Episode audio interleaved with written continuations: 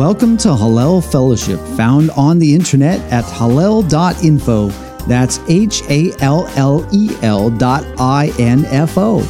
We hope you are encouraged by the following recorded Bible study to look deeper into every word that proceeds from the mouth of God and how they were lived out in the life of Yeshua HaMashiach, often called Jesus the Christ.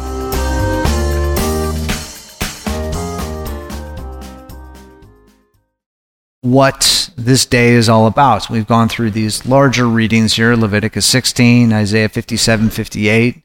And uh, Hebrews really, most of the of the letter is related to Yom Kippur in some matter or another. I mean, especially chapters uh, three through ten, but the other two chapters, one and two, are setting up what comes after that. But it all focuses on what the Day of Atonement is all about. And one of the things you see is that this day is really about faith. It's about faith. You know, even if you saw from the traditional Jewish liturgy, we read some of it here today. That idea of, you know, you're going to do it yourself uh, is bogus because as we saw in Leviticus 16, who is it who's doing all the work? It is the high priest who is doing all the work. So, thus, you really have to have several layers of trust. And some of these are mentioned here in this particular piece. You know, first of all, as we were going through the long list of various sins, transgressions, and iniquities, and as it mentions here, you know, those are, as it mentions in Leviticus 16, those are like three layers of ways that you move away from God the sins as it's often described as missing the mark, like someone who's shooting for a target and misses eh, for one reason or another. You may have been meaning to hit the target but missed. Then transgressions, that's more willful. You are just saying, eh, I don't want to do it. You know, as the Apostle Paul puts it, dragged away and enticed. But iniquities, that that kicks it up to a whole nother level. That is you know, we could call it treason. You could call it rebellion against heaven. You see some examples of it in the in the Word in the Torah with uh, Korach or Korah. You read about that in the book of Numbers. That's a big one. And of course, Hasatan or the adversary, the devil himself, is a big example of what that means to um, have rebellion against the kingdom of God. But those are the various levels of moving away. And as we go through in our normal reading sections and we go through the book of Leviticus, you see that there are those offerings, a whole long list of offerings that are available for what types of sins? Unintentional. Unintentional sins. As we were going through that long list of sins earlier, which of us has an intentional sin on our list. All of us. All of us are in that camp. So all of us are in the need of what is the ceremony that's put forward in Leviticus 16 of the Day of Atonement. That is, the high priest does that part for you. So you've got to trust, first off, that there is a better way to go, God's way. He reveals it through his words as to what is the way to life? What is the way that leads away from life, otherwise known as death? And once you say, okay, I trust that is true, so then you move on is that, well, when you stray, you can return to the path.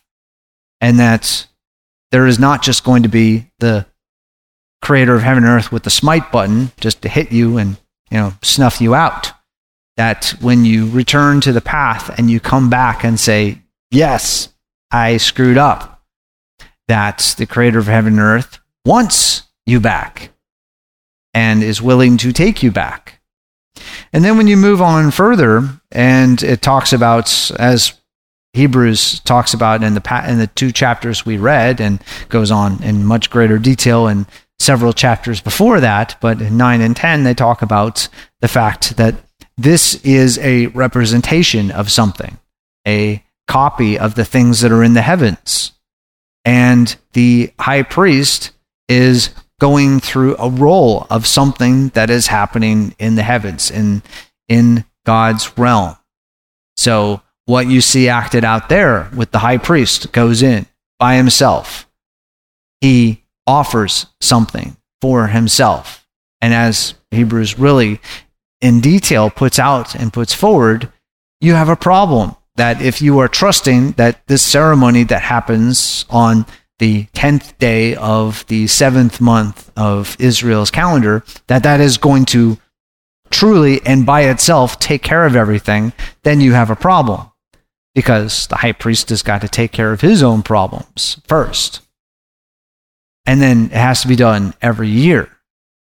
It's just like a thing that just kind of lurks on the outside of your life to come back in and overtake you because there's that intentional thing again that's laying out there and we all go through it.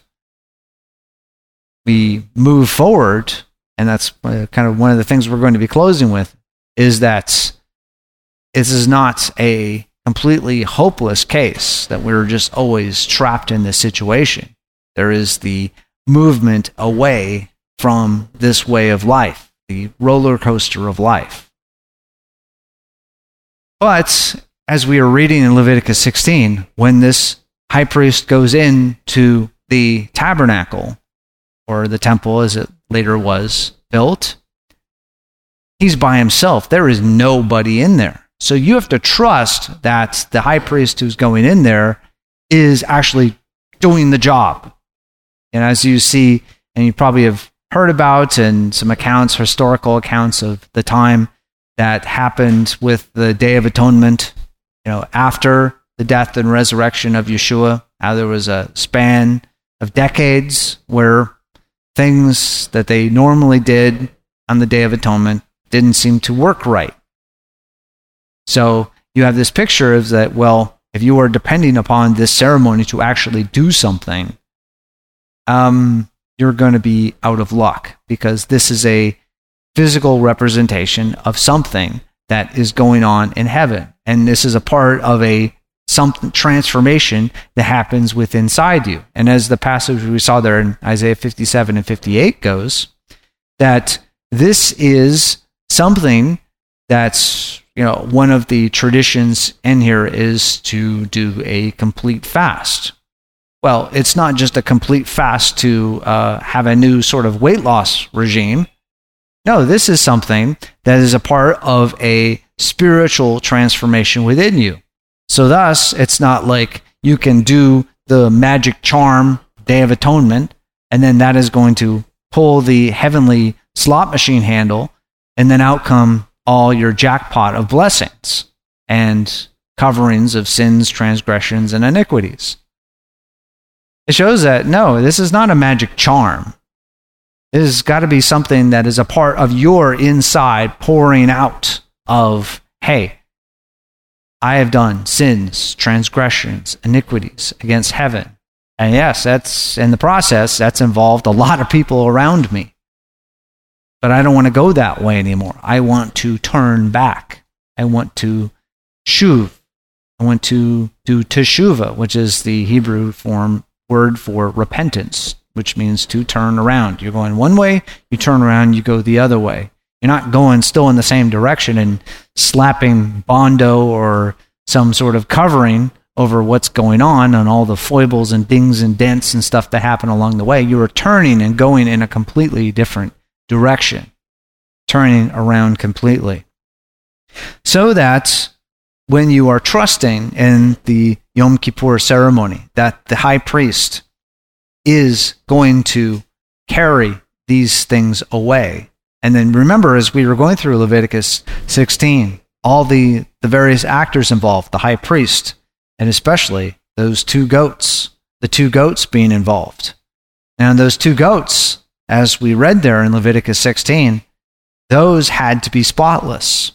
They had to be spotless. Even the goat for Azazel, aka the scapegoat, had to be spotless. Because why? The goat for Azazel. Various ways that Azazel is translated. One way you can do that is the goat for removal. Is that this is what's taking those sins, those transgressions, those iniquities, and taking them away. Not just sticking them in a drawer, you're going to pull them out later and go, aha, I got you.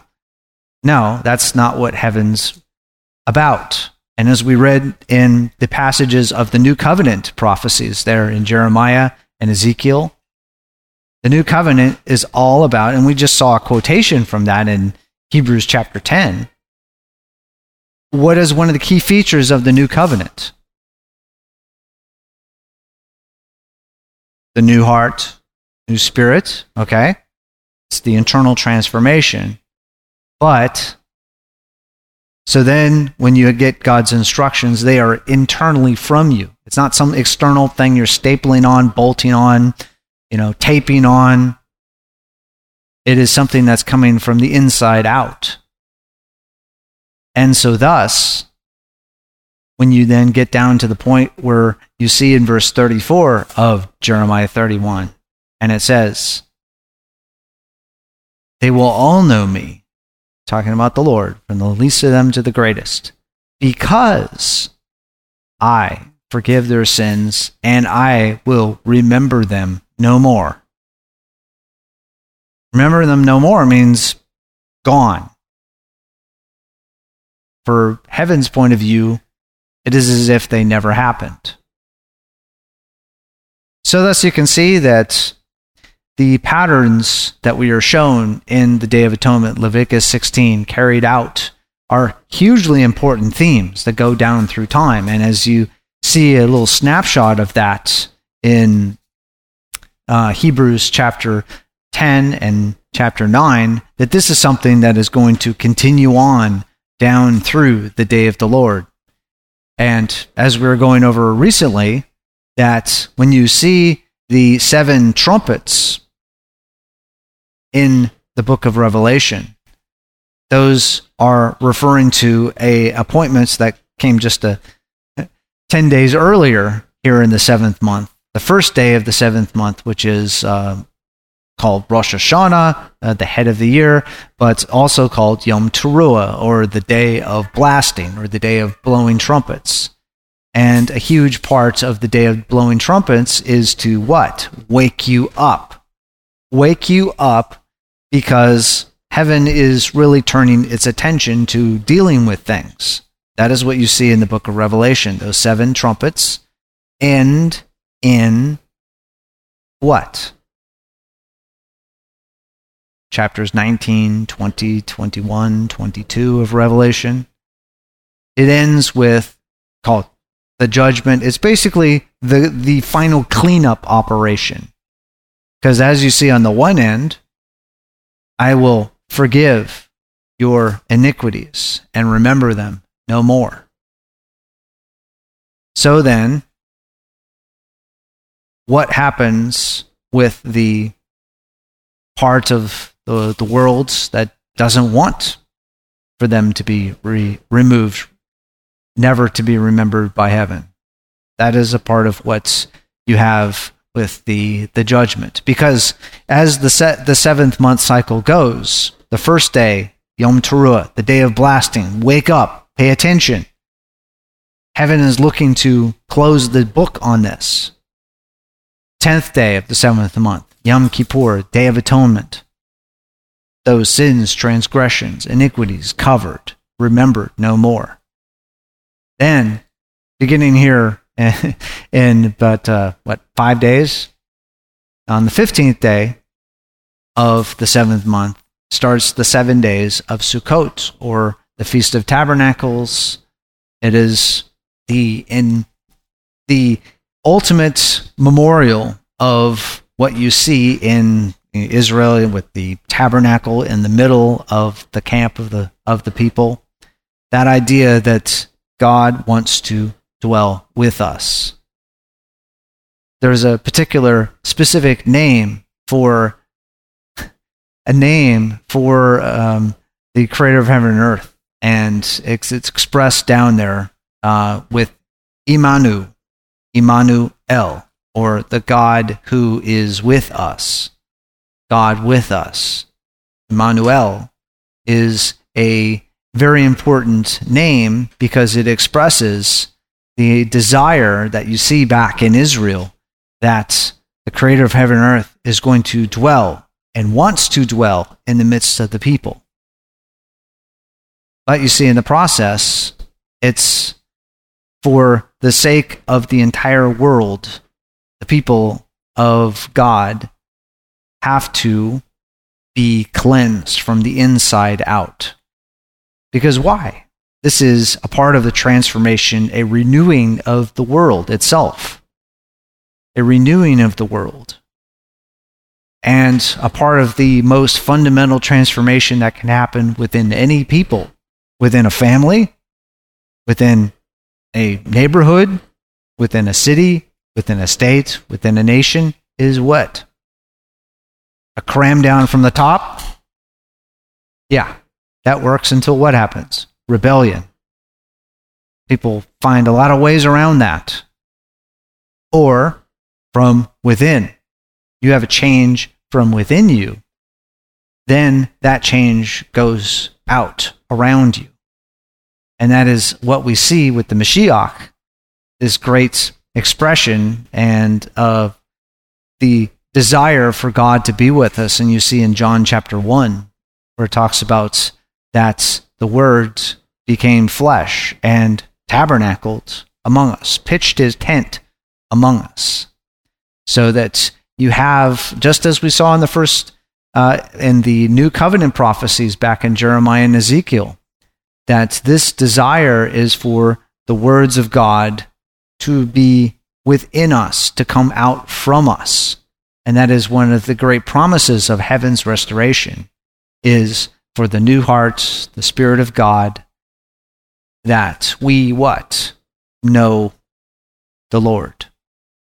And as we see in the Gospel of John, one of the final messages of Yeshua to his closest students was what?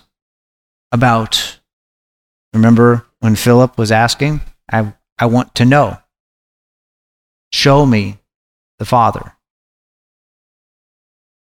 And over the lesson and then the succeeding chapters there, you know, the reply was, you know, if you've seen me, you've seen the Father.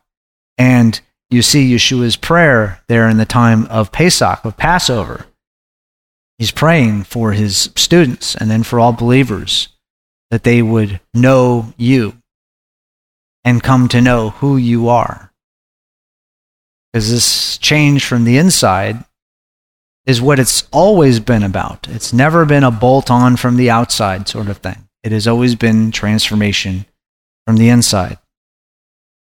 And that's why you can see, and um, it mentions here toward the end of this, talks about this, this quotation in John chapter 1, verses 28 29, where you see that uh, Yohanan or John the Baptist, John the Baptizer, when he's saw Yeshua going by, he said to his students, you know, behold, the Lamb of God who takes away the sins of the world.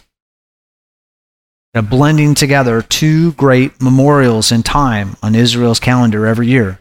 One in the first part of the year, in the first month, Passover, Lamb of God, who takes away the sins of the world, Day of Atonement, in the seventh month. So, Lamb of God, the Lamb of God, as you might recall from Passover, what was the blood of the Lamb of God to do for the people? And we're talking about the original Passover. Block, block the wrath of God.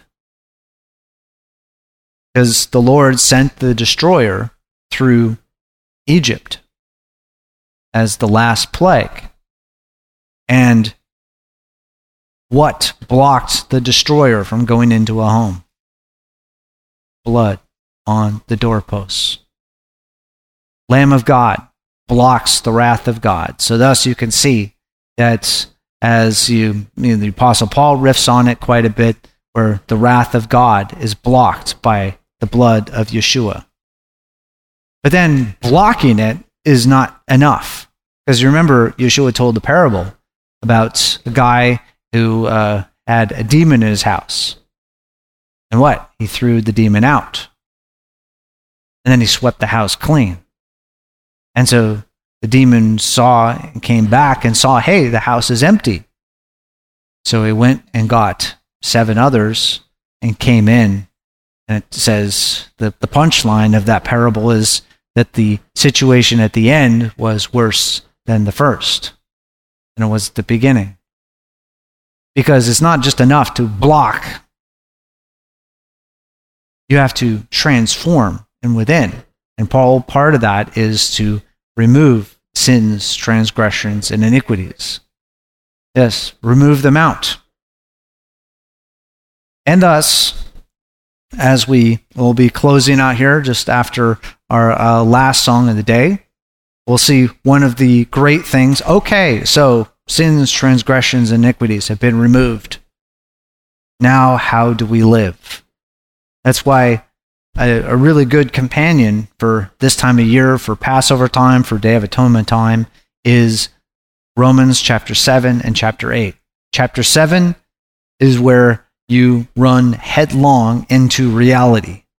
You realize, oh, this is, this is the law of God. I don't measure up. I'm toast. You run up headlong into that. And Romans 7 ends and it says, Who can save me from this body of death? That where the story ends? Thus, Romans chapter 8 begins. Therefore, what? We should run away and hide because there's no hope for us?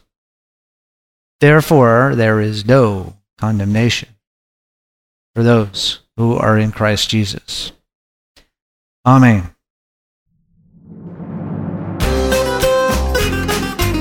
You've been listening to a discussion at Hallel Fellowship. If you would like to hear more discussions or if you have any questions, visit the website at hallel.info. That's H A L L E L dot I N F O. Hallel.info.